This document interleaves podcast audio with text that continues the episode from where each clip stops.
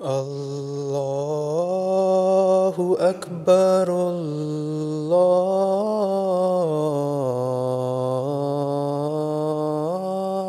الله أكبر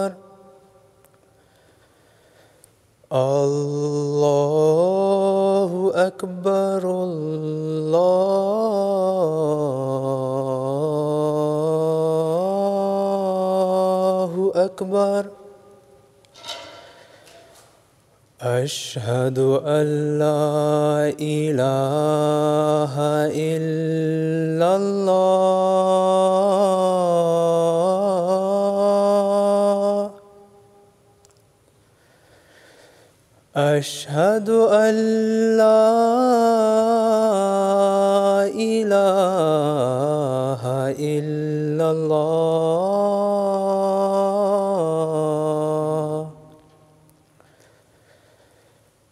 أشهد أن محمدا رسول الله.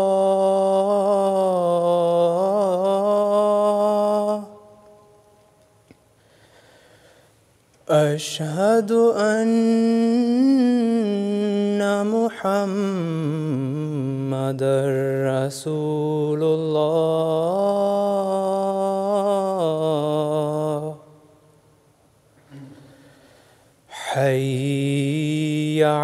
الصلاة.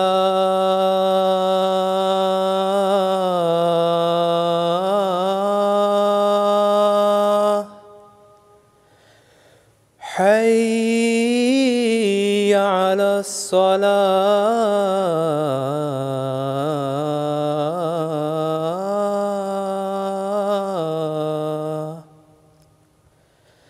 حي على الفلاح.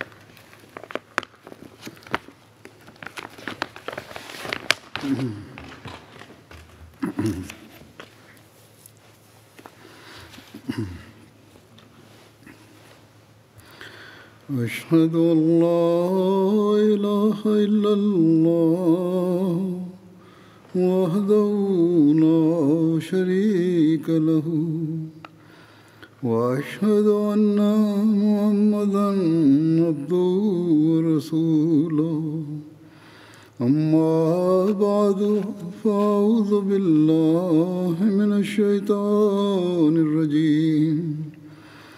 بسم الله الرحمن الرحيم. الحمد لله رب العالمين. الرحمن الرحيم. مالك يوم الدين. إياك نعبد وإياك نستعين. اهدنا الصراط المستقيم. صراط الذين أنعمت عليهم. غير المغضوب عليهم ولا الضالين.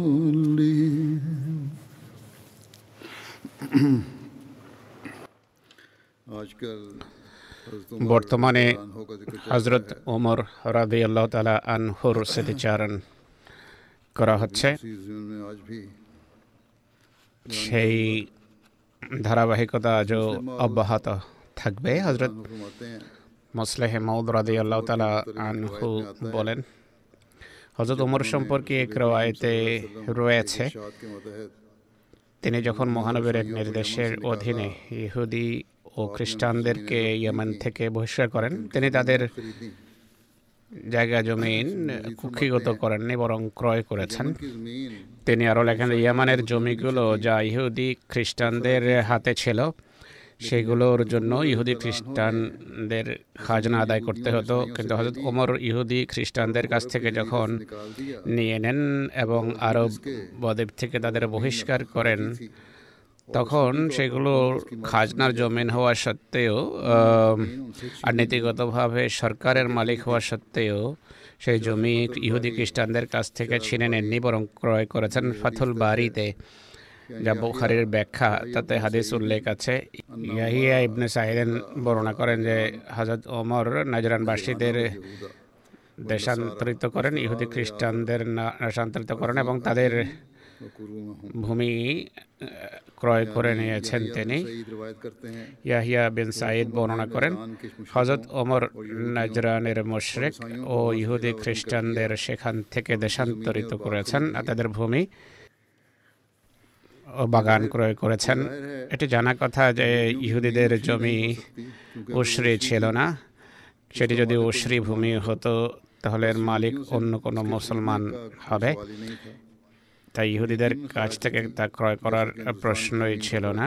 সেটি অবশ্যই এমন ভূমি ছিল যা থেকে, যার খাজনা আদায় করা হতো যেভাবে ভারতের জমিকে এমন মনে করা হয়। হয়তো তোমার এই ভূমিকে খারাজি ভূমি আখ্যা দিয়ে বা সরকারের মালিক আখ্যা দিয়ে তা বাজেয়াপ্ত করেননি। কে হয়তো বলতে পারে যে ভূমি এমন নয় যার খাজনা সরকার নিত বা ও শ্রেয় হবে না অন্য কোনো ধরনের হবে। তো এই ধারণা ও বাজে ধারণা। এটি ইসলামী শরীয় সম্পর্কে অনবহিত হওয়া ধারণা। ও শ্রী এবং খারাজি ভূমি ছাড়া ইসলামে অন্য কোনো ভূমি নেই।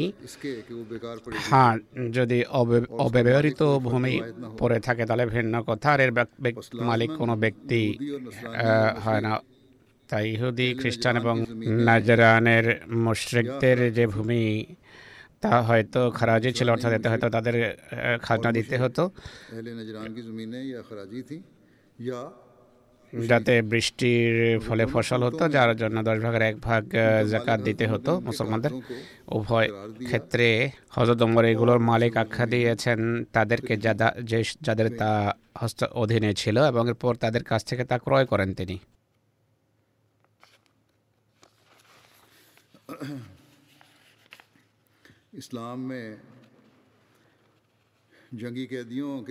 ইসলামে যুদ্ধবন্দী ছাড়া অন্য কাউকে দাস বানানোর নিষেধাজ্ঞার কথা উল্লেখ করতে গিয়ে হজরত মুসলেহ মত বলেন আল্লাহ তালা বলছেন যে তরিদুন আরাদা দুনিয়া অর্থাৎ হে মুসলমানরা তোমরা কি অন্যদের মতো ভিন জাতিকে ধরে নিজেদের শক্তি বৃদ্ধি করবে? আল্লাহ আল্লাহ আখেরা। আল্লাহ এটি চান না যে তোমরা বস্তু জগতের পেছনে ছোট, বরং আল্লাহ তালা তোমাদের সেসব নির্দেশ অনুসরণ করাতে চান যা পরিণতির দিক থেকে তোমাদের জন্য কল্যাণ করার পরকালে খোদার সন্তুষ্টি ভাজন যা করবে তোমাদের আর খোদার সন্তুষ্টি এবং পরিণাম শুভ হওয়ার দৃষ্টিকোণ থেকে এই নির্দেশই তোমাদের জন্য উত্তম এবং কল্যাণকর যে যুদ্ধবন্দী যাদেরকে যুদ্ধের সময় বন্দি করা হয় অন্য কাউকে তারা ছাড়া অন্য কাউকে বন্দি করবে না। তো যুদ্ধবন্দী ছাড়া ইসলামে কোনোভাবে কাউকে দাসত্বের শৃঙ্খলে আবদ্ধ করার বা বন্দি বানানোর বানানো বৈধ নয়। এই নির্দেশ ইসলামের প্রথম দিকে কঠোরভাবে মেনে চলা হতো। হজরত ওমরের খেলাফত যুগে খেলাফতকালে একবার ইয়েমানের একটি প্রতিনিধি দল তার কাছে আসে এবং অভিযোগ করে যে ইসলাম ধর্মের আবির্ভাবের পূর্বে খ্রিস্টানরা আমাদেরকে অস্ত্র বলে দাসত্বের শৃঙ্খলা আবদ্ধ করে। আমরা স্বাধীন গোত্র ছিলাম আমাদেরকে এই দাসত্বের শৃঙ্খল থেকে মুক্ত করা হোক। হজরত ওমর বলেন যে যদিও এই ঘটনা ইসলামের পূর্বেকার ঘটনা কিন্তু তা সত্ত্বেও আমি তদন্ত করব। যদি তোমাদের কথা সঠিক প্রমাণিত হয় তাৎক্ষণিকভাবে তোমাদেরকে মুক্ত করা হবে। পক্ষান্তরে মুসলিমও এখন তুলনা করছেন আজকের ইউরোপের সাথে ইসলামী শিক্ষা। তিনি বলছেন এ তো ছিল ইসলামের শিক্ষা যা হজরত তোমার প্রতিষ্ঠিত করেছেন বা এই বিষয়ে খ্রিস্টানদের আশ্বস্ত করেছেন। কিন্তু এর বিপরীতে ইউরোপে কি হয়? ইউরোপ তাদের ব্যবসা বাণিজ্য এবং কৃষির উন্নয়নের জন্য ঊনবিংশ শতাব্দী পর্যন্ত দাস প্রথার প্রচলন অব্যাহত রাখে এতে কোনো সন্দেহ নেই যে ইসলামের ইতিহাস থেকে ইসলাম বহির্ভূত দাস প্রথার কথাও জানা যায় কিন্তু তা সত্ত্বেও দাসদের মাধ্যমে দেশীয় পর্যায়ে ব্যবসা এবং শিল্পের উন্নতির কথা কোথাও দেখা যায় না বা এই ধারণা ইসলামে নেই একবার হজরত উমরের যুগে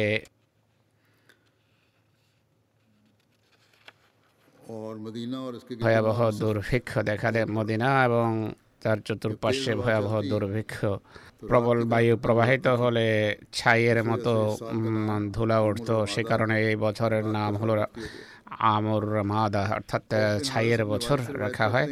ওসপেন হারিস তার পিতার পক্ষ থেকে বর্ণনা করেন যে সে বছরের নাম আমর মাদা অর্থাৎ ছাইয়ের বছর রাখা হয়েছে। এর কারণ হলো পুরো ভূমি অনাবৃষ্টির কারণে কালো হয়ে ছাই সদৃশ হয়ে যায়। আর এই অবস্থার নয় মাস জারি থাকে। হিজাম বিন হিসাম তার পিতার বরাতে বর্ণনা করেন যে অষ্টদশ শতাব্দীতে মানুষ যখন হজ থেকে ফিরে আসে তাদের ভয়াবহ কষ্ট হয়। সারা দেশ অনাবৃষ্টির কবলে পতিত হয় গবাদি পশু। মারা যায়, মানুষ ক্ষুধায়, মারাদার প্রান্তে মানুষ পুরনো হাড়ের হাড় পিষে সেইগুলোর পাউডার পানিতে গুলিয়ে পান করত এবং ইঁদুর তাদের গর্ত খুঁড়ে তাতে যা থাকতো তা বের করত আর বের করত। হজরত পক্ষ থেকে বর্ণিত হয়েছে জমর বেন বিন খাতাব হজরত আমার বিন আসের কাছে পত্র লেখেন, আমর রামাদাতে আরম্ভ এইভাবে করেন। বিসমুল্লাহ রহমান রহিম। আল্লাহর বান্দা ওমর আমিরুল মোমেনের পক্ষ থেকে আসি বিন আসির নামে প্রেরণ করা হচ্ছে। তোমার প্রতি শান্তি বর্ষিত হোক। আম্মাবাদ তুমি কি আমাকে এবং যারা আমার সাথে আছে তাদেরকে মরতে দেখতে চাও। আর তুমি এবং তোমার আশপাশে যারা আছে তারা থাকবে জীবিত। কোনো সাহায্যকারী আছে কি? এই বাক্যটি তিনবার লিখেছেন। অর্থাৎ মদদ মদদ মদদ এই শব্দ তিন অর্থাৎ সাহায্য সাহায্য সাহায্য। এর প্রত্যুত্তর হজরত আমর বিন আস লিখেছেন। বিসমুল্লাহ রহমান রহিম। আল্লাহ যিনি ছাড়া ইবাদতের কেউ যোগ্য নয় তার বান্দার প্রতি লিখছি।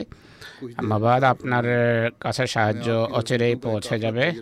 আমি উটের কাফেলা আপনার প্রতি প্রেরণ করছি যার প্রথম উট থাকবে আপনার কাছে আর শেষ উট থাকবে আমার কাছে। অর্থাৎ এত বড় কাফেলা হবে একটা উটের একটা লাইন হবে কাতার হবে দীর্ঘ। মিশরের গভর্নর অর্থাৎ হাজার আমার বিনাশ খাদ্য শস্যে ভর্তি এক হাজার উট পাঠিয়েছেন ঘি এবং কাপড় ছিল এর বাইরে। ইরাকের গভর্নর হাজার সাত তিন হাজার উট খাদ্যশস্য বোঝাই করে প্রেরণ করেন পোশাক পরিচ্ছদের অতিরিক্ত ছিল। সিরিয়ার গভর্নর দাবের মাবিয়া দুই হাজার ওট খাদ্যশস্য বোঝাই করে পাঠান। খাদ্যশস্য ছিল এর বাইরে। প্রথম খাদ্যশস্য বোঝাই হয়ে যখন আসে হজরত ওরবিন খাত্তা হজরত জোবার এবেন আওয়ামকে বলেন, কাফেলা থামিয়ে মরুবাসীদের কাছে পাঠিয়ে দাও, গ্রামবাসীদেরকে প্রথমে দাও। এবং তাদের মাঝে বিতরণ করো। খোদার কসম, হয়তো মহানবীর তিরোধানের পর হেরছে উত্তম কোনো জিনিস তোমরা পাওনি। এর বস্তা দিয়ে ল্যাব বানিয়ে দাও, যেন তারা পরিধান করে ওর জবাই করে দিবে, তাদের জন্য যেন তারা মাংস খেতে পায়। আর এর চর্বি যেন উঠিয়ে নিয়ে যায়। তাদের কথা বলার অপেক্ষা করো না যে আমরা বৃষ্টি আসা পর্যন্ত অপেক্ষা করব। তারা যেন আঠা পাকায় এবং জমা করে, যতক্ষণ না আল্লাহ তাদের জন্য স্বাচ্ছন্দ্য বিধান করেন। অর্থাৎ কিছু রান্না বান্না করে খাবে তারা এবং কিছু মজুদ করবে। অর্থাৎ ওমর খাবার প্রস্তুত করাতেন এবং তাদের ঘোষক ঘোষণা দিত যে যে ব্যক্তি খাওয়ার সময় আসতে চায় আর যে খেতে চায় সে যেন অবশ্যই আসে আর যে চায় তার ঘরের জন্য খাবার পাঠানো উচিত সে যেন এসে খাবার নিয়ে যায় নিজ ঘরে। হজরত উমর মানুষকে শরীর অর্থাৎ রুটি ছিঁড়ে ঝোলে মিশিয়ে প্রস্তুত করা হতো শরীর তিনি এটি প্রস্তুত করে খাওয়াতেন রুটি আর এর সাথে জাইতুনের তরকারি হতো যা দেখে বা দেখছিতে পাকানো হতো উর্জাবাই করা হতো। হয়তো ওমরও মানুষের সাথে বসে খেতেন তাদের মতো করে। আবদুল্লাহ বিন জায়েদ বিন আসলাম তার পিতা আসলামের পক্ষ থেকে বর্ণনা করেন। হজরত উমর অনবরত রোজা রাখতেন রামাদার যুগে সন্ধ্যার সময় হজরত উমরের কাছে রুটি আনা হতো যার সাথে মিশ্রিত থাকতো অলিভ অয়েল। মানুষ একদিন ওর জবাই করে লোকদের খাওয়ায়। হজরত উমরের জন্য উত্তম অংশ রেখে দেয়। হজরত উমরের কাছে যখন সেই উত্তম অংশ আনা হয়, তাতে ছিল এর কুঁজ এবং কলেজার কলিজা হজরত ওমর জিজ্ঞেস করেন এটি থেকে এসেছে তাকে বলা হয় হে আমিরুল মোমেনিন। সেই সব উটের অংশ যা আজকে জবাই করেছিলাম তিনি বলেন পরিতাপ আক্ষেপ। আমি কত নিম্নমানের তত্ত্বাবধায়ক হব যদি এর উত্তম অংশ আমি খাই আর মানুষকে খাওয়াবো। নিম্নমানের অংশ এই পেয়ালা নিয়ে যাও। আর আমাদের জন্য এছাড়া অন্য কোনো খাবার না রুটি এবং জলপাইয়ের তেল আনা হয় নিজের হাতে রুটি ছিঁড়েন এবং শরীর বানিয়েছেন। এরপর নিজের কৃতদাসকে তিনি বলেন যে হে ইয়ারফা তোমার মঙ্গল হোক। এই পেয়ালা সামাগে গৃহবাসীদের ঘরের সদস্যদের জন্য নিয়ে যাওয়া সামাক মদিনার নিকটবর্তী একটি খেজুর বাগান ছিল যার মালিক ছিলেন হজরত ওমর। তিনি এই বাগান উৎসর্গ করে রেখেছিলেন। তিনি বলেন তিন দিন ধরে তাদেরকে কিছু দেইনি। আমার মনে হয় তারা ক্ষুধার্ত হবে তাদের সামনে রাখো তার তাদেরকে দাও। হাজরত ইবনে ওমরের পক্ষ থেকে বর্ণিত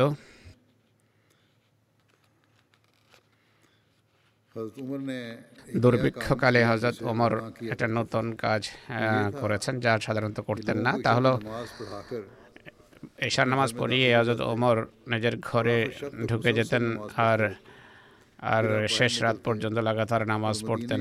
আর এরপর বাইরে বেরিয়ে মদিনা চতুর্পাশে পায়চারি করতেন। এক রাতে সেহরির সময়টি বলতে শুনেছে আল্লাহ লা তাজাল হালাকা উম্মতে মোহাম্মদিন আলাইয়া হে আল্লাহ আমার হাতে মোহাম্মদ আসলামের উম্মতকে ধ্বংস করো না হে আল্লাহ। মোহাম্মদ বিন ইয়াহিয়া বিন হাব্বান বর্ণনা করেন। দুর্ভিক্ষের দিনগুলোতে হজরত উমরের কাছে একবার চর্বিতে সিক্ত রুটি আনা হয় তিনি এক মরুবাসীকে তার কাছে ডাকেন তিনি তার সাথে বসে খাবার খাওয়া আরম্ভ করে। সে তাড়াতাড়ি পেয়ালার কিনারা থেকে চর্বি নিতে থাকে। হজরত ওমর তখন বলেন তুমি এমনভাবে খাচ্ছ যেন জীবনে কখনো চর্বি দেখনি? সে বলে আমি নিঃসন্দেহে অনেক দিন পর্যন্ত ঘিও খাইনি জলপাইও খাইনি আর কাউকে খেতেও দেখেনি এ কথা শোনা যে তোমার কসম খান যে তিনি মাংসও খাবেন না আর ঘিও খাবেন না যতক্ষণ স্বাচ্ছন্দ্য ফেরে না আসে লোকদের এমনি তাউস তার পিতার পক্ষ থেকে বর্ণনা করেন হজরত ওমর মাংস খাননি ঘিও খাননি যতক্ষণ না মানুষের স্বাচ্ছন্দ্য ফিরে এসেছে ঘি ইত্যাদি না খাওয়ার শুধু তেল খাওয়ার কারণে তার পেটে শব্দ হতো। নিজের পেটকে সম্বোধন করে বলতেন তোমার ভিতর গুড়গুড় হতে থাকুক আল্লাহর কসম তুমি আর কিছুই পাবে না। যতক্ষণ না মানুষের মানুষ স্বাচ্ছন্দ্য ফিরে পায় আর যতক্ষণ পূর্বের মতো খাবার আরম্ভ না করে ইয়াসবিন খালিফা বর্ণনা করেন আমি দুর্ভিক্ষের বছর হজরত উমরকে দেখেছি। তার শরীরের রং কালো হয়ে যায় অথচ পূর্বে তিনি ফর্সা বর্ণের ছিলেন আমরা জিজ্ঞেস করলাম কীভাবে হলো বর্ণাকারী বলেন হজরত উমর একজন আরব ছিলেন তিনি ঘি এবং দুধ ব্যবহার করতেন দুর্ভিক্ষ যখন দেখা দেয় তিনি এই জিনিসগুলো খাওয়া বন্ধ করে দিয়েছেন যতক্ষণ না মানুষের স্বাচ্ছন্দ্য ফিরে আসে হজরত উমর তেল দিয়ে খাবার খান যার ফলে তার রং বদলে যায়।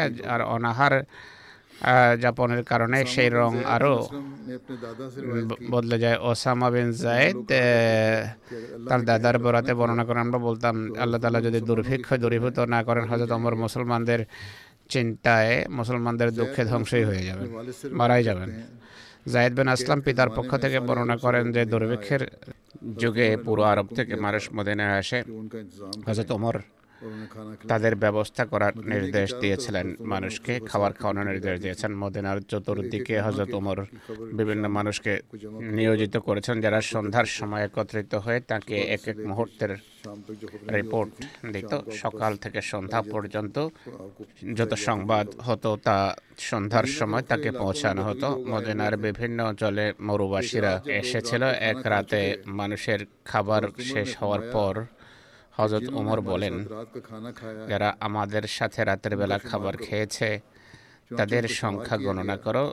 গণনা করা হলো সংখ্যা দাঁড়াল সাত হাজারের কাছাকাছি। এরপর তিনি বলেন যারা খাবার খেতে আসেনি তাদের আর রুগ্ন আর শিশুদেরকেও অন্তর্ভুক্ত করো। গণনায় দেখা গেল যে সেই সংখ্যা চল্লিশ হাজারের কাছাকাছি কয়েকদিন পর পুনরায় গণনা করা হয় এই সংখ্যা বেড়ে যায় যারা তার সাথে খাবার খেয়েছে তাদের সংখ্যা ছিল দশ হাজার আর অন্যদের সংখ্যা দ্বারা পঞ্চাশ হাজার। এই ধারা অব্যাহত থাকে এক পর্যায়ে আল্লাহ তালা বৃষ্টি বর্ষণ করেন বৃষ্টি নাজেল করেন বৃষ্টি হওয়ার পর আমি হজরত ওমরকে দেখেছি। তিনি কর্মকর্তাদের নির্দেশ দেন যে সবার নিজ নিজ এলাকায় ফিরে যাওয়ার ব্যবস্থা করা হোক, তাদেরকে খাদ্য শস্য এবং বাহন সরবরাহ করা হোক। তবে বর্ণকারী বলেন আমি দেখেছি হজরত ওমর স্বয়ং তাদেরকে যাত্রা করার জন্য আসতেন। চতুর্দিক থেকে মানুষ এসেছিল ক্ষুধার তাড়নায় শহরে। তারা খাবার পেত এখানে মদিনায়। পরিস্থিতিতে যখন পরিবর্তন আসে বৃষ্টি হওয়ার পর যখন ভালো সময় ফিরে আসে কৃষি করার অনুকূল পরিবেশ যখন সৃষ্টি হয় তিনি বলেন ফিরে যাও পরিশ্রম করো নিজেদের জমিতে চাষাবাদ করো। তাবের ইতিহাসে এই দুর্ভিক্ষের অবসান সম্পর্কে লেখা আছে। যে এক ব্যক্তি স্বপ্ন দেখেছেন। স্বপ্ন হলো মহানবী সাল ইসলাম তাতে দোয়ার প্রতি মনোযোগ আকর্ষণ করেন। তোমার নামাজে ইস্তেস্কার ঘোষণা দেন। হযরত ওমর বলেন, সমস্যা চরম পর্যায়ে পৌঁছে গেছে আর এখন ইনশাআল্লাহ তা তার সমাপ্তি ঘটতে যাচ্ছে। যে জাতির দোয়ার বা দোয়া করার সৌভাগ্য হয় তাদের বোঝা হচ্ছে যে তাদের সমস্যা দূর হয়ে গেছে। তিনি অন্যান্য শহরের গভর্নরদের নামে পত্র লেখেন যে তোমরা মদিনা এবং এর চতুর্পাশের মদিনা এবং চতুর্পাশের লোকদের জন্য নামাজে ইস্তেস্কা পড়ো কেননা তাদের সমস্যা চরম রূপ ধারণ করেছে। হজরত ওমর মুসলমানদেরকে ইস্তেস্কার নামাজের জন্য ময়দানে সমবেত করেন। আব্বাসকে নিয়ে সেখানে উপস্থিত হন সংক্ষিপ্ত খুদ্া দেন এবং নামাজ পড়ান। এরপর হাঁটুর উপর ভর দিয়ে বসে দোয়া আরম্ভ করেন। আল্লাহ ইয়া কানা আবদু ইয়া কানাস্তাইন আল্লাহ মকফির লানা ওয়ারহামনা ওয়ারদে আন্না। হে আল্লাহ আমরা শুধু তোমার ইবাদত করি তোমার কাছে সাহায্য চাই হে আল্লাহ আমাদের ক্ষমা করো আমাদের প্রতি কৃপা করো আমাদের প্রতি সন্তুষ্ট হও এরপর তিনি ফিরে আসেন ঘরে পৌঁছার পূর্বেই বৃষ্টির কারণে মাঠে পানি জমে যায় এক রায়ত অনুসারে হজরত ওমর দোয়ার সময় বলেন হে আল্লাহ তোমার নবী সাল্লাহ আলহি আলিহি ওয়াসাল্লামের যুগে যখন অনাবৃষ্টি দেখা দিত তোমার নবীর দোহাই দিয়ে আমরা বৃষ্টির জন্য দোয়া করতাম তখন তুমি বৃষ্টি বর্ষণ করতে। আজকে তোমার নবী ইসাল্লামের চাচার দোহাই দিয়ে দোয়া করছে। অতএব তুমি আমাদের এই অনাবৃষ্টি দূরীভূত করো এবং বৃষ্টি নাজেল করো। মানুষ নিজের স্থান ছাড়ার পূর্বেই বৃষ্টি আরম্ভ হয়ে যায়। মসজিদের নববীতে চাটাই বেছানোর সূচনা কখন থেকে হয় সে কথা বলা হচ্ছে। পূর্বে মানুষ এভাবেই নামাজ পড়তো মেঝেতে বা কাঁচা জায়গায় কপালে মাটি লেগে যেত। এরপর চাটাই ইত্যাদির প্রচলন আরম্ভ হয়। আবদুল্লাহ বিন ইব্রাহিম এবারাতে বর্ণনা করেন সর্বপ্রথম মোসেন নবীতে যে ব্যক্তি চাটাই বিছিয়েছেন তিনি ছিলেন হজরত উমর বিন খাত্তাব। এত পূর্বে মানুষ যখন সেজদা থেকে মাথা ওঠাতো হাত ছেড়ে নিত। এরপর তিনি চাটাই বিছানোর নির্দেশ দেন যা আকিক থেকে আনা হয়েছিল। আর মসজিদে নবীতে বিছানো হয়। আকিক একটি উপত্যকার নাম যা মদিনার দক্ষিণ পশ্চিম থেকে আরম্ভ হয়ে উত্তর পশ্চিম পর্যন্ত দেড়শত মাইল বিস্তৃত একটি উপত্যকা এটি। হজরত ওমরের যুগে সতেরো হিজড়িতে মসজিদ নবীর সম্প্রসারণ করা হয় আবদুল্লাহ বিন ওমরের পক্ষ থেকে বর্ণিত মহানবী সাল্লাহ ইসলামের যুগে মসজিদ কাঁচা ইট দিয়ে নির্মাণ করা হয়েছিল ছানি দেয়া হয়েছিল খেজুরের ডালপালা দিয়ে আর স্তম্ভ ছিল খেজুর কাণ্ডের। হাজরত আবু বকর সিদ্দিক রাজিউল্লাহ আনহু এটিকে সেই অবস্থায় থাকতে দেন কোনো সম্প্রসারণ বা পরিবর্তন আনয়ন করেননি। হজরত ওমর এটি নতুনভাবে নির্মাণ করেছেন সম্প্রসারিত করেছেন কিন্তু এর কাঠামো বা স্ট্রাকচারে কোনো পরিবর্তন আনেননি। তিনিও একইভাবে নির্মাণ করিয়েছেন। ছাদ পূর্বের মতোই খেজুর পাতার ছিল। তিনি শুধু কাঠের খুঁটি বা স্তম্ভ ব্যবহার করেছেন সতেরো হেজরিতে অমর নিজের নিগরানিতে মসজিদের নির্মাণ কাজ শেষ করিয়েছেন এই সম্প্রসারণের পর মসজিদের মোট আয়তন একশত পূরণ একশত গজ অর্থাৎ পঞ্চাশ পূরণ পঞ্চাশ মিটার থেকে বেড়ে একশো চল্লিশ পূরণ একশো বিশ অর্থাৎ সত্তর পূরণ ষাট মিটার হয় এই রয়ের থেকে বোঝা যায়।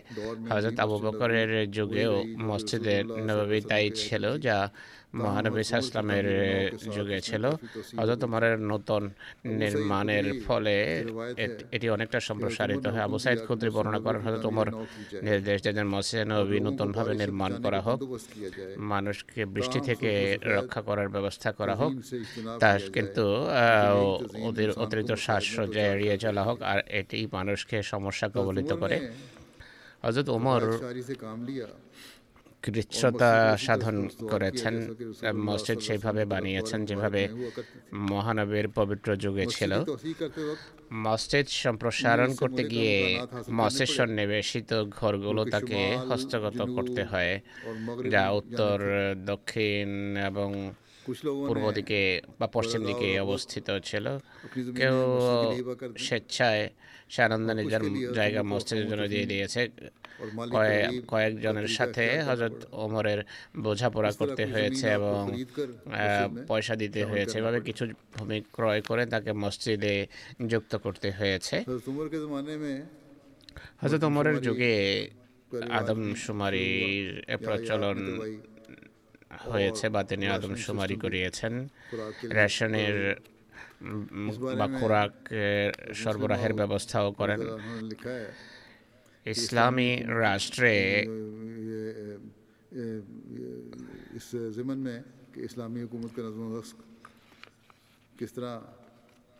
ইসলামী রাষ্ট্রের শৃঙ্খলা কেমন হতো কি কি কাজ হতো এবং কি কি পরিবর্তন আসে কি নতুন ব্যবস্থা হাতে নেওয়া হয়েছে প্রশাসনিক বিষয়ে।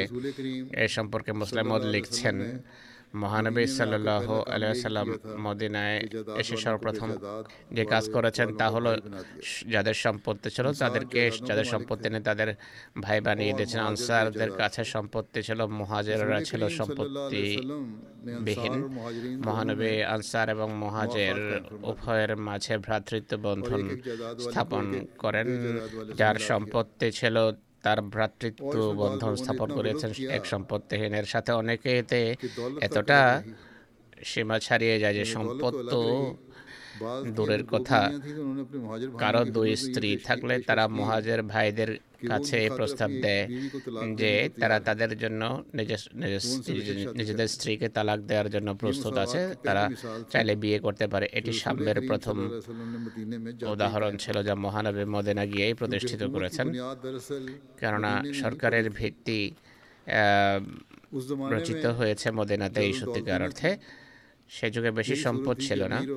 একমাত্র রাস্তা যা খোলা ছিল তা হলো ধনী দরিদ্রকে এমনভাবে মিলিত করা যে প্রত্যেক ব্যক্তি যেন পানাহার খাওয়ার জন্য কিছু পায়? এক যুদ্ধের সময় মহানবী সাল্লাহ আলহি ওয়াসাল্লাম যে পন্থা কাজে লাগিয়েছেন। তা একটু ভিন্ন। এক যুদ্ধের সময় জানা গেল যে কিছু মানুষের কাছে খাওয়ার কিছু নেই। বা থাকলেও তা খুবই স্বল্প আর কিন্তু অনেকের কাছে অনেক কিছু ছিল। কারও কারও কাছে অনেক কিছু ছিল। এই পরিস্থিতি দেখে মহানবী সাল্লাহ ইসলাম বলেছেন যার কাছে যা আছে সে যেন এখানে নিয়ে আসে। আর এক জায়গায় যেন তা একত্রিত করা হয় সব কিছু আনা হয় তার কাছে। তিনি রেশন সবার নির্ধারণ করেন। এখানেও সেই রীতিই নির্ধারণ করেন যে সবার অন্যের ব্যবস্থা হওয়া উচিত। যতদিন সম্ভব ছিল সবাই পৃথক পৃথক খাবার খেয়েছে। কিন্তু যখন এটি অসম্ভব হয়ে যাওয়ার আশঙ্কা দেখা দেয় যে কিছু মানুষ অনাহারে থাকবে তখন মহানবী সাল্লাম বলেন যে এখন একা পৃথক বসে খাওয়ার অনুমতি নেই সবাই সমান খাবার পাবে। সমান অন্ন পাবে। স্থান ভেদে এই সিদ্ধান্ত হয়। এটি সোশ্যালিজম বা সমাজতন্ত্রবাদ বা কমিউনিজম এর দৃষ্টিভঙ্গিকে উৎসাহিত করা হয়নি। সাহাবিরা আচ্ছা, বলেন মহানবীর নির্দেশ আমরা কঠোরভাবে মেনেছি। আমাদের কাছে একটি খেজুর থাকলেও তা খাওয়া আমরা অসৎ পন্থা মনে করতাম ততক্ষণ পর্যন্ত স্বস্তির সাথে বসতাম না যতক্ষণ সেটিকে ভান্ডারে জমা না। করতাম। এটি ছিল সেই আদর্শ যা মহানবীর সাহাবেরা দেখিয়েছেন। যতদিন পরিস্থিতি প্রতিকূল ছিল এমনই অবস্থা বিরাজমান ছিল এই দৃষ্টান্ত তিনি স্থাপন করেন। পুনরায় মহানবীর যুগে সম্পদও আসে।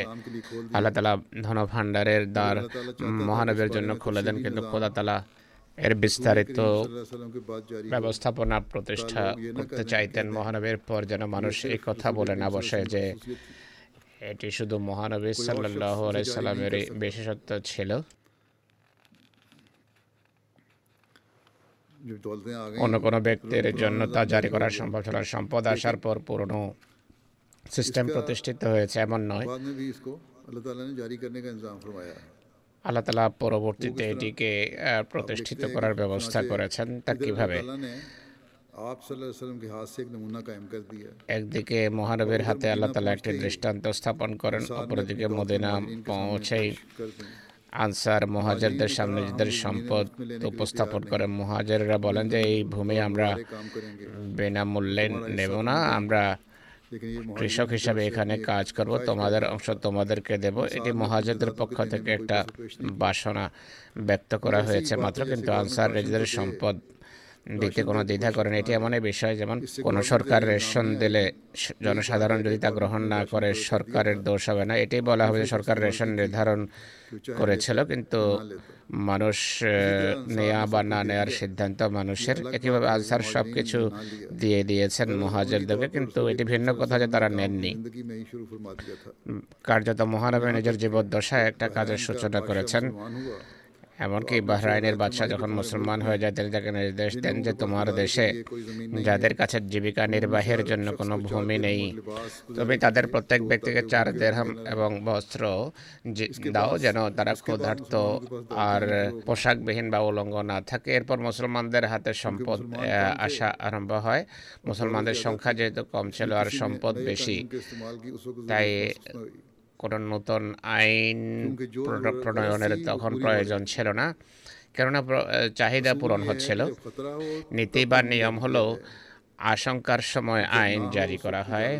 কোনো আশঙ্কা যদি না থাকে তখন সরকার কোনো আইন জারি করুক বা না করুক সেক্ষেত্রে স্বাধীনতা থাকে সরকারের। মাঝে অন্য কথা এসে যায় কিন্তু আসল কথা যা আমি বলতে চাচ্ছিলাম তা হলো মহানবী সাল্লাহ ইসলামের তেরো ধানের পর একটা সিস্টেম বা ব্যবস্থাপনা কীভাবে সূচিত হয়? মহানবী যখন ইন্তেকাল হয় আর মুসলমান পৃথিবীর বিভিন্ন প্রান্তে ছড়িয়ে পড়তে থাকে তখন ভিন জাতি বিভিন্ন জাতি ইসলাম গ্রহণ করা আরব জাতি এক জাতিসত্তা হিসাবে জীবনযাপন করত তাদের মাঝে সাম- সাম- সাম্য ছিল। ইসলাম যখন পৃথিবীর বিভিন্ন প্রান্তে ছড়িয়ে পড়ে বিভিন্ন জাতি ইসলাম গ্রহণ করা আরম্ভ করে তাদের জন্য অন্যের ব্যবস্থা করা কঠিন হয়ে যায়। অবশ্য হজরত ওমর সবার মর- আদ- আদমশুমারি করান এবং রেশনের ব্যবস্থা বা সিস্টেম জারি করেন যা বনু উমাইয়ার যুগ পর্যন্ত চলমান ছিল ইউরোপিয়ান ঐতিহাসিকরাও স্বীকার করে যে সর্বপ্রথম আদম শুমারি করিয়েছেন। হজরত উমর রাজিয়াল্লাহ তালা আনহু তারা এটি স্বীকার করে যে হজরত উমর সর্বপ্রথম এই আদমশুমারি প্রজাদের কাছ থেকে সম্পদ সেনার জন্য করেননি। বরং তাদের অন্যের ব্যবস্থা করার জন্য করেছিলেন। বিভিন্ন সরকার অন্যান্য সরকার আদমশুমারি করিয়ে থাকে মানুষের উপর কিছু চাপানোর জন্য এবং সেনাবাহিনীতে কাজ করানোর জন্য। কিন্তু হজরত ওমর রাজিউল্লাহ মানুষের উপর কাজ চাপানোর জন্য আদমশুমারি করেননি বরং তিনি করিয়েছেন তাদের অন্যের ব্যবস্থা করার জন্য। এটা দেখার জন্য যে মানুষ কতজন আছে আর কতটা অন্যের ব্যবস্থা করতে হবে। আদমশুমারের পর নির্ধারিত ব্যবস্থাপনার অধীনে সবাই অন্ন পেত আর অন্যান্য চাহিদা পূরণের জন্য মাসিক তাদের কিছু ভাতা দেয়া হতো। আর এ সম্পর্কে এত সাবধানতা অবলম্বন করা হতো যে হজরত উমরের যুগেই যখন সিরিয়া জয় হয় সেখান থেকে জলপাইয়ের তেল আসে। সেখান থেকে অজস্র ধারায় তেল আসতে থাকে? একবার তিনি জনসাধারণকে সম্বোধন করে বলেন সবাই জয়তুনের তেল পাচ্ছিল রেশনে। তিনি মানুষকে বলেন জয়তুনের তেল ব্যবহার করলে আমার পেট ফুলে যায়। হজরত ওমর নিজেও পেতেন জয়তুনের তেল নিজেও নিতেন। কিন্তু তিনি বলেন আমি জৈতুন বেশি ব্যবহার করলে আমার পেট ফুলে যায় তোমরা যদি অনুমতি দাও তাহলে আমি বায়তুল মাল থেকে সমমূল্যের ঘি নিয়ে নেব। যত মূল্যের জৈতুনের তেল আমাকে দেওয়া হয় তার বিনিময়ে সম পরিমাণ মূল্যের ঘি নিয়ে নেব। এটি প্রথম পদক্ষেপ ছিল ইসলামে মানুষের চাহিদা পূরণের জন্য। এই নিজাম এবং এই ব্যবস্থা যদি প্রতিষ্ঠিত হয়ে যায় এরপর অন্য কোনো সিস্টেমের প্রয়োজন বাকি থাকে না।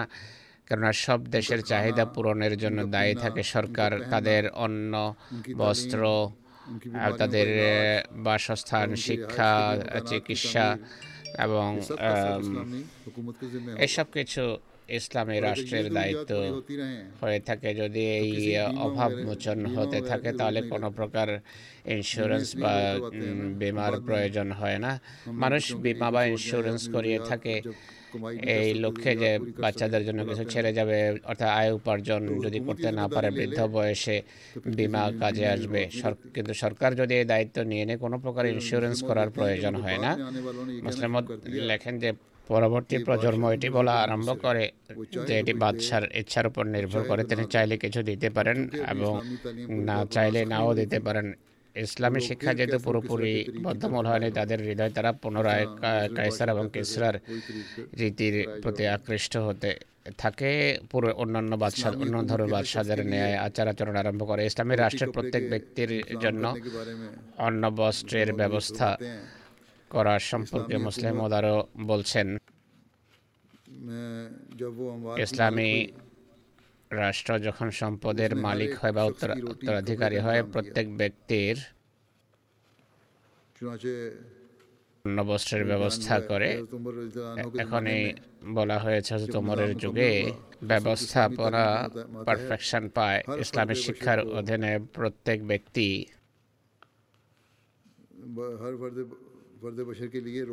প্রত্যেক ব্যক্তির জন্য অন্য বস্ত্রের ব্যবস্থা করা ছিল সরকারের কাজ এবং এই দায়িত্ব এই কাজ পুরো দায়িত্ববোধের সাথে সরকার করত হজরত ওমর এই উদ্দেশ্যে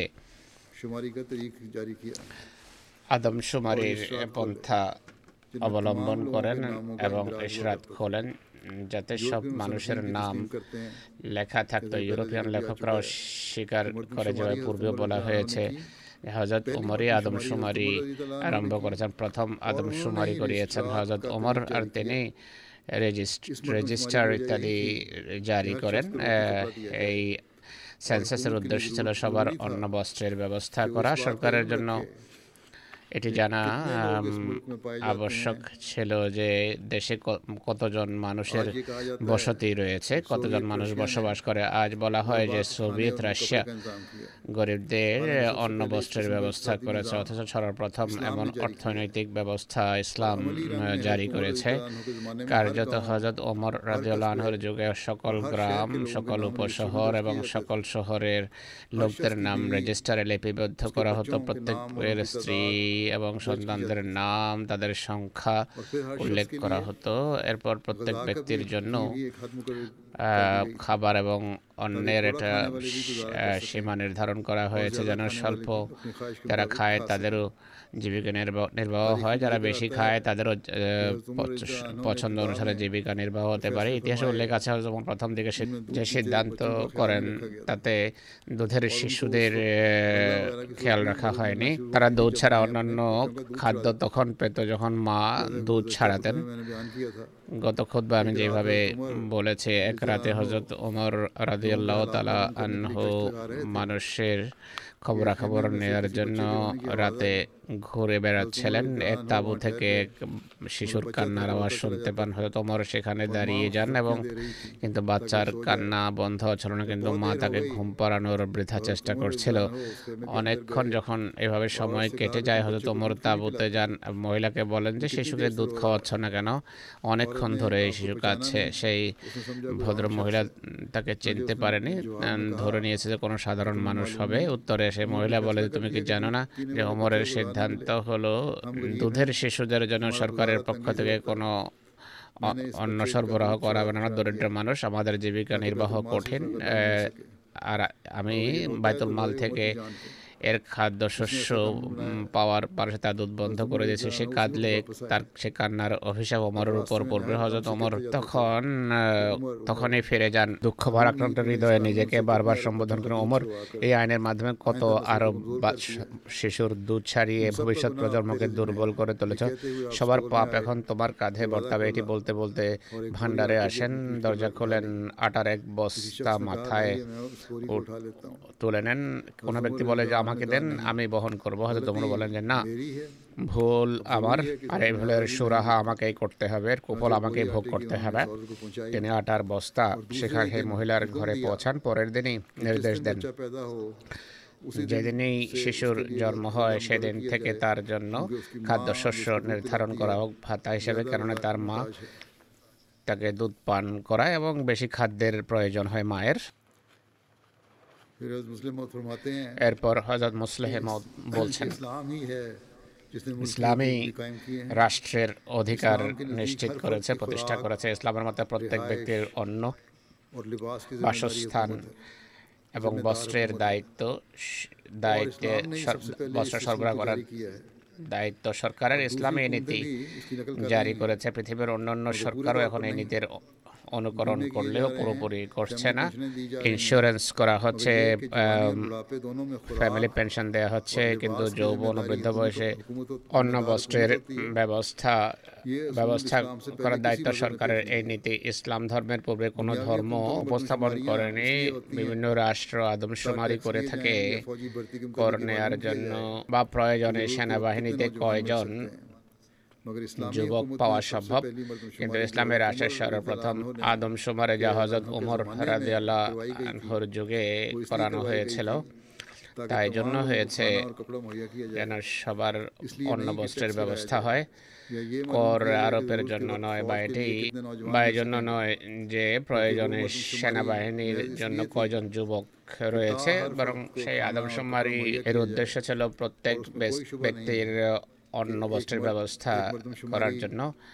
আর এতে কোনো সন্দেহ নেই যে মহানবীর যুগেও এক আদমশুমারি হয়েছিল কিন্তু তখনও মুসলমানদের হাতে রাষ্ট্র ক্ষমতা ছিল না তাই সেই আদমশুমারির উদ্দেশ্য ছিল মুসলমানদের সংখ্যা অবগত হওয়া। ইসলামী রাষ্ট্র প্রতিষ্ঠিত হওয়ার পর যে সর্বপ্রথম যে আদমশুমারি হয় তা হয়েছে হজরত আদমের যুগে। আর এর উদ্দেশ্য ছিল প্রত্যেক ব্যক্তিকে যেন অন্য বস্ত্র সরবরাহ করা যায়। এটি কত গুরুত্বপূর্ণ একটি বিষয় যার মাধ্যমে সারা পৃথিবীতে শান্তি প্রতিষ্ঠিত হতে পারে। শুধু এই কথা বলা যে আবেদন পত্র দাখিল করো পরে দেখা যাবে প্রত্যেক ব্যক্তির আত্মাভিমান এটিকে কোনোভাবে গ্রহণ করতে পারে না যে আবেদন পত্র নিয়ে এরপর তা বিবেচনা করা হবে। ইসলাম যে নীতি নির্ধারণ করেছে তা হলো অন্য বস্ত্রের ব্যবস্থা করার দায়িত্ব সরকারের প্রত্যেক ধনী দরিদ্র সবাইকে দেওয়া হবে কোনো ব্যক্তি কোটিপতি হোক বা দরিদ্র হোক বা অন্য কাউকে দিয়ে দেখ কেউ যেন এটি এটি মনে না করে যে তাকে তুচ্ছ জ্ঞান করা হয়েছে। ধনীরা যদি পায় তারা যদি মুক্তাকি হয়ে থাকে তাহলে তারা অভাবীদেরকে দিয়ে দেবে নিজেরা উপভোগ না করে।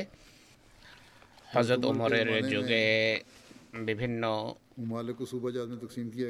দেশকে প্রদেশভুক্ত করা হয়েছে বিশ হিজড়িতে অধিকৃত দেশগুলোকে বিশটি প্রদেশে বিভক্ত করেছেন হজরত ওমর। প্রশাসনিক কাজকে সহজ করে তোলার জন্য এক ছিল মক্কা দুই মদিনা তিন সিরিয়া চার জজিরা নাম্বার পাঁচ বসরা ষষ্ঠ কুফা আর সাত মিশর এবং আট ছিল ফিলিস্তিন। এরপর সুরার প্রতিষ্ঠানের সূচনা হয় হজরত উমরের যুগে। মাজলিসের সুরায় সবসময় আবশ্যকীয়ভাবে উভয় পক্ষ অর্থাৎ মহাজের এবং আনসারের সভ্যরা সদস্যরা যোগদান করতেন। আনসার দুই গোত্রে বিভক্ত ছিল অস এবং খাজরাজ এই উভয় গোত্রের মজলিসে সুরা অংশগ্রহণ আবশ্যক ছিল। এই সুরায় হজরত ওসমান হজরত আলী হজরত রহমান বিন অফ হজরত মাহাজ বিন জবল হজরত ওবাই বিন কাব এবং জায়েদ বিন সাবেদ অংশগ্রহণ করতেন। সুরা বসার যে রীতি ছিল তা হলো প্রথমে ঘোষক ঘোষণা করতেন যে আসসালাত জামে ওঠা সবাই নামাজের জন্য সমবেত হোক। মানুষ যখন সমবেত হতো তোমার মসজিদ নবীতে গিয়ে দুই রাখাত নামাজ পড়তেন। নামাজের পর মেম্বারে চোরে খুতবা দিতেন আর এজেন্ডা নিয়ে আলোচনা হতো প্রয়োজনীয় বিষয় নিয়ে আলোচনা হতো বিতর্ক হতো। দৈনন্দিন বিষয়াদিতে এই মজলিসের সিদ্ধান্ত যথেষ্ট মনে করা হতো কিন্তু কোনো গুরুত্বপূর্ণ বিষয় সামনে আসলে মহাজের এবং আনসারের এজলাসে আম বসতো আর সবার মতক্য সাপেক্ষে বিষয়ের সিদ্ধান্ত হতো সেনাবাহিনীর বেতন দায়িত্ব দায়িত্ব বন্টন কর্মকর্তা নিযুক্ত করা ভিন জাতিকে ব্যবসা স্বাধীনতা দেয়া তাদের সম্পত্তির অ্যাসেসমেন্ট বস্তুত অনেক বিষয়াদি সুরায় উপস্থাপিত হওয়ার পর সিদ্ধান্ত হতো মার্সের সুরার অধিবেশন বিশেষ প্রয়োজনের নিরিখে বসত। এছাড়া আরও একটি বৈঠক বসত সেখানে দৈনন্দিন কাজ এবং প্রয়োজন সংক্রান্ত আলোচনা হতো। এই মজলিস সবসময় মসজিদ নবীতে বসত শুধু মহাজেরিন এবং সাহাবিরা তাতে অংশগ্রহণ করতেন বিভিন্ন প্রদেশ এবং জেলার নিত্যদিনের সংবাদ যা খেলাফতের দরবারে পৌঁছতে হজরত ওমর সেই মজলিসে তা শোনাতেন। কোনো বিষয়ে আলোচনার প্রয়োজন হলে তা তাতে উপস্থাপিত হতো মানুষের মতামত নেওয়া হতো। তা সম্পর্কে মধ্যে সুরার সদস্যরা ছাড়াও সাধারণ প্রজারাও প্রশাসনিক বিষয়ে কথা বলার অধিকার রাখতেন। বিভিন্ন প্রদেশ ও জেলার কর্মকর্তা প্রজাদের পরামর্শক্রমে নিচ্ছ করা হতে পারে অনেক সময়। নির্বাচনের পন্থা অবলম্বন করা হতো। কুফা, বসরা এবং সিরিয়া যখন খাজানা কর্মকর্তা নিযুক্ত করা হচ্ছিল, তখন হজরত ওমর তিন প্রদেশে নির্দেশ জারি করেন। সেখানকার জনগণ নিজ নিজ পছন্দ অনুসারে এক ব্যক্তিকে নির্বাচন করে পাঠান, যিনি তাদের দৃষ্টিতে সবচেয়ে বেশি বিশ্বস্ত এবং যোগ্য হবেন।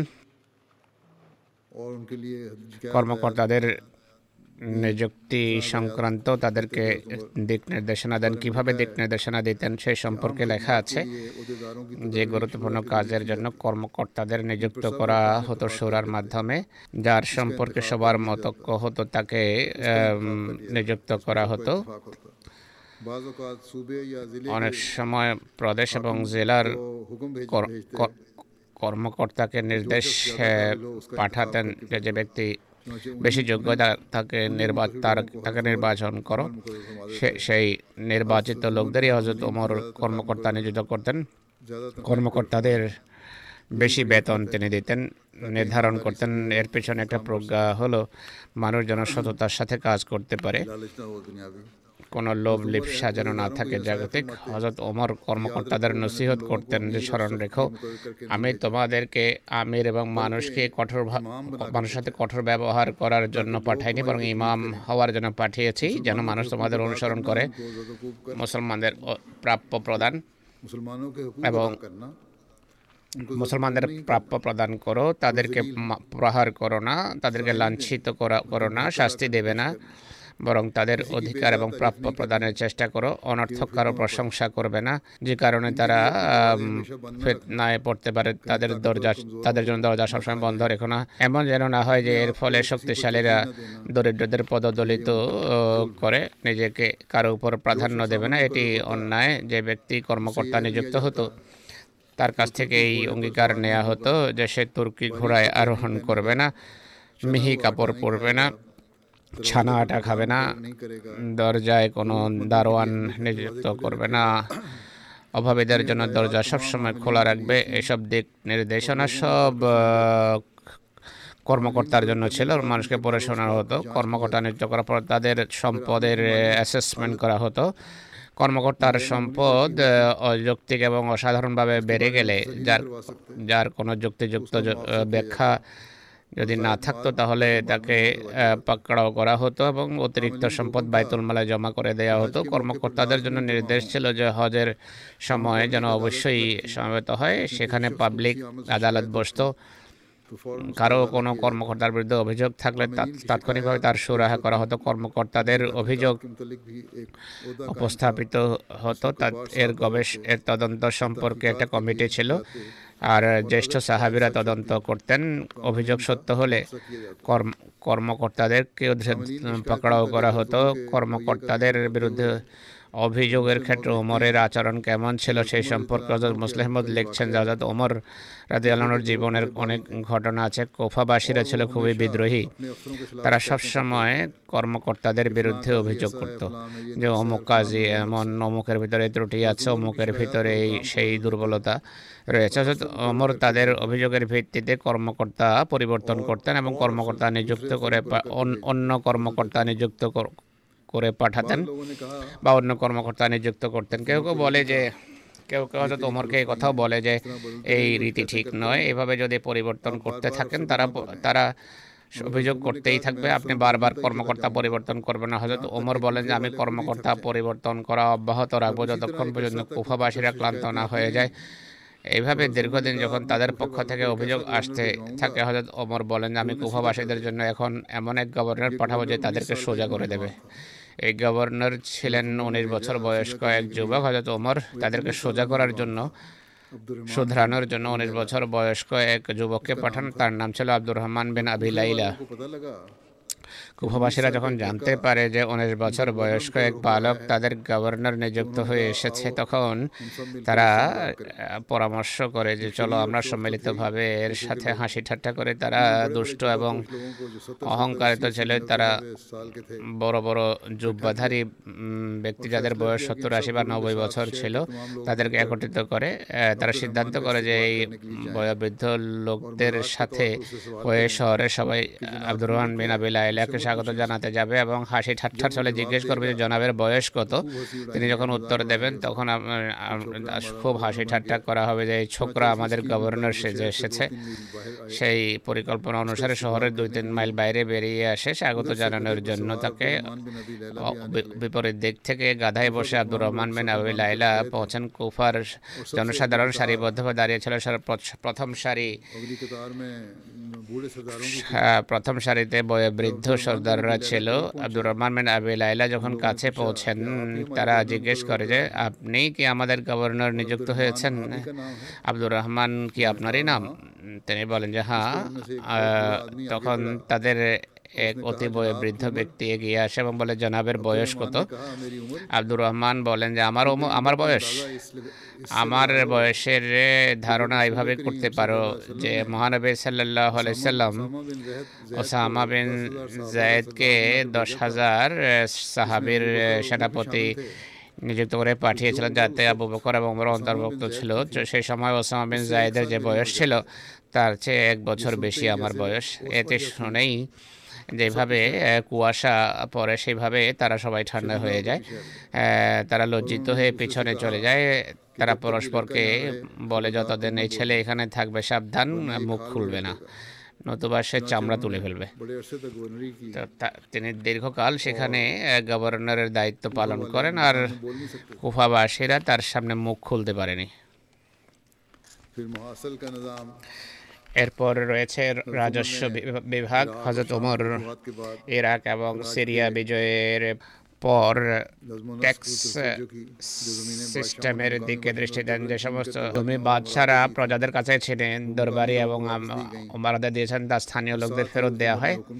একই সাথে হজরত ওমর নির্দেশ জারি করেন যে যেসব আরব এসব দেশে ছড়িয়ে ছিটিয়ে গেছে তারা কৃষি করবে না। আরবরা যারা এখানে এ সমস্ত অঞ্চলে বসতি স্থাপন করেছে তারা কৃষি করবে না।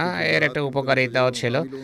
কৃষি সংক্রান্ত যে জ্ঞান স্থানীয়দের ছিল আরবরা তা জানত না। প্রত্যেক অঞ্চলের কৃষির রীতি ভিন্ন ভিন্ন তাই নির্দেশ ছিল বাইরের থেকে যারা এসে এসেছে তারা কৃষি কাজ করবে না বরং স্থানীয়রাই কৃষি কাজ করবে। খাজনা পূর্বে জোর জবরদস্তি নেওয়া হজরত ওমর এই সংক্রান্ত বিধি নির্ধারণের পর খাজনা সংগ্রহের ক্ষেত্রে নমনীয়তা সৃষ্টি করেছেন। জিম্মিদের অনেক সুগভীর যত্ন নিতেন। খাজনা সংগ্রহের সময় রীতিমতো জিজ্ঞেস করতেন যে কারও উপর জুলম করা হয়নি তো? জিম্মিরা যারা ফার্সি ছিল বা খ্রিস্টান ছিল তাদের মতামত জানতে চাইতেন তাদের মতামতের প্রতি শ্রদ্ধা এসেছিলেন কৃষির উন্নতির জন্য অনাবাদী ভূমি সম্পর্কে বলেন যারা এগুলো আবাদ করবে সেই ভূমি তাদেরই হবে। তিন ত্রিবার্ষিক মেয়াদের জন্য নির্ধারণ করেন নহর কাটা হয় সেচ বিভাগ খোলা হয় যারা পুকুর ইত্যাদি কাটার ব্যবস্থা করত। যেন কৃষির ক্ষেত্রে উন্নতি সাধিত হয়। এইগুলো হলো কয়েকটি কাজ। হজরত উমরের স্মৃতিচারণ অব্যাহত থাকবে আগামীতেও। একটা ঘোষণা রয়েছে। তা হলো আহমদিয়া এনসাইক্লোপিডিয়া। বানানো হয়েছে। যা আজকে লঞ্চ করা হবে উদ্বোধন করা হবে কেন্দ্রীয় আহমদী আর্কাইভ এবং রিসার্চ সেন্টার এটি সৃষ্টি করেছে। কিছুকাল পূর্বে তারা এই কাজের সূচনা করেছে। আর আল্লাহ তালার কৃপায় এই ওয়েবসাইট জামাতের সদস্যদের জন্য অনলাইন লঞ্চ করা হচ্ছে। ডাব্লিউ ডট আহমদিয়া আহমদিভিডিয়া ডট লেখলেই হতে পারে। যেখানে সার্চ ইঞ্জিনের দলে সার্চের জন্য হোম পেজ খুলবে। সেটি পাঠক বান্ধব রাখা হয়েছে। জামাতি বই পুস্তক ব্যক্তিত্ব ঘটনাবলী বিশ্বাস এবং ইমারতের বেড়াতে মৌলিক ইনফরমেশন দেওয়া হয়েছে। প্রত্যেক এন্ট্রির মাধ্যমে সংশ্লিষ্ট ওয়েবসাইট ভিডিও এবং জামাতি সংবাদের লিঙ্ক দেওয়া হয়েছে যেন এর মাধ্যমে বিস্তারিত তথ্য সংগ্রহ করা যায়। এই সমস্ত লিঙ্কের একটা উপকারিতা হলো জামাতের অন্যান্য ওয়েবসাইটস পর্যন্ত ব্রাউজকারীরা পৌঁছে যাবে সহজেই আর সব পত্র পত্রিকা থেকে তারা লাভবান হবে জামাতের পৃথিবীর বিভিন্ন দেশে বিস্তৃত ছড়িয়ে ছিটিয়ে থাকা জামাতের সদস্য এবং সভ্যদের কাছে অনেক গুরুত্বপূর্ণ ইনফরমেশন থাকবে যা কোথাও রেকর্ড করা হয় না আহমদে পিডিয়ার ওয়েবসাইটে একটা অপশন আছে কন্ট্রিবিউট নামে যে কোনো বিষয়ে যে কেউ নিজের তার ইনফরমেশান সাক্ষ্য প্রমাণ বা পাণ্ডুলিপি ইত্যাদি দিতে পারবে তারা নিজেই তা আপলোড করবে না বরং ব্যবস্থাপনাকে সরবরাহ করবে। এটি নিয়ে তদন্ত হবে এবং সত্যায় সত্যায়ন করা হবে। এরপর সংশ্লিষ্ট ইনফরমেশানে তা অন্তর্ভুক্ত করা হবে। এভাবে এই ওয়েবসাইট জামাতের সহযোগিতায় চলমান একটা প্রজেক্ট হবে। সব আহমদের জন্য এটি কল্যাণকর হবে ইনশাল্লাহ। ওয়েবসাইটে উদ্দিষ্ট কোনো ইনফরমেশান যদি কেউ না পায়, আহমদিয়া পিডিআর সাথে তারা যোগাযোগ করতে পারবে আর এরপর সংশ্লিষ্ট কর্মকর্তারা প্রয়োজনীয় তথ্য সরবরাহের ব্যবস্থা করবে। এরা আরও বলছেন, যদিও সব ইনফরমেশান সত্যায়িত উৎস থেকে দেয়া হয়েছে, তা সত্ত্বেও যদি কোনো ব্রাউজকারীর কাছে এমন প্রমাণ থাকে যা দেয়া কোনো তথ্যের পরিপন্থী, তাহলে আমাদেরকে সাক্ষ্য প্রমাণ পাঠাবেন যেন তদন্তের পর সত্যায়িত বিষয়াদি তুলে ধরা যায়। এই ওয়েবসাইটের প্রস্তুতির জন্য সব টেকনিক্যাল স্তর কেন্দ্রীয় আইটি সুন্দরভাবে সমাধা করেছে। অনেক পরিশ্রম করেছে আইটি বিভাগের প্রেক্ষাপটে স্থায়ী কর্মী ছাড়াও বিভিন্ন স্বেচ্ছাসেবীও সাহায্য করেছে। ইনফরমেশন দেওয়ার ক্ষেত্রে কেন্দ্রীয় আর্কাইভ বিভাগের মুরব্বীরা এবং স্বেচ্ছাসেবীরা অনেক পরিশ্রম করেছে। আর ইনফরমেশান বা তথ্য সংগ্রহ এবং বিভিন্ন তথ্যের অনুবাদ এবং আপলোডিংয়ের ক্ষেত্রে সবাই অক্লান্ত পরিশ্রম করেছে। যত কর্মী ছিল ওয়েবসাইটের জন্য সব কর্মীরা অক্লান্ত পরিশ্রম করেছে। আল্লাহ তালা তাদের সবাইকে পুরস্কৃত করুন। জুমার নামাজের পর ইনশাল্লাহ আজ আমি এটি লঞ্চ করব।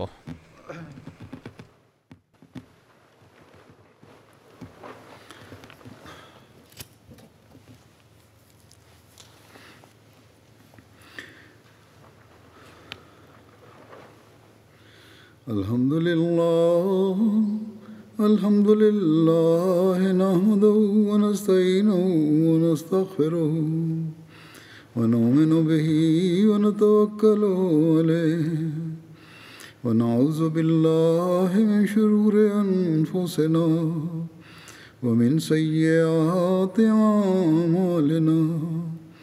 من يهده الله فلا مضل له ومن يضلل فلا هادي له. ونشهد أن لا إله إلا الله. ونشهد أن محمدا عبده ورسوله. عباد الله رحمكم الله. إن الله يأمر بالعدل والإحسان. وإيتاء ذي القربى وينهى عن الفحشاء والمنكر والبغي يعظكم لعلكم تذكرون. اذكروا الله يذكركم وادعوه يستجب لكم ولذكر الله أكبر.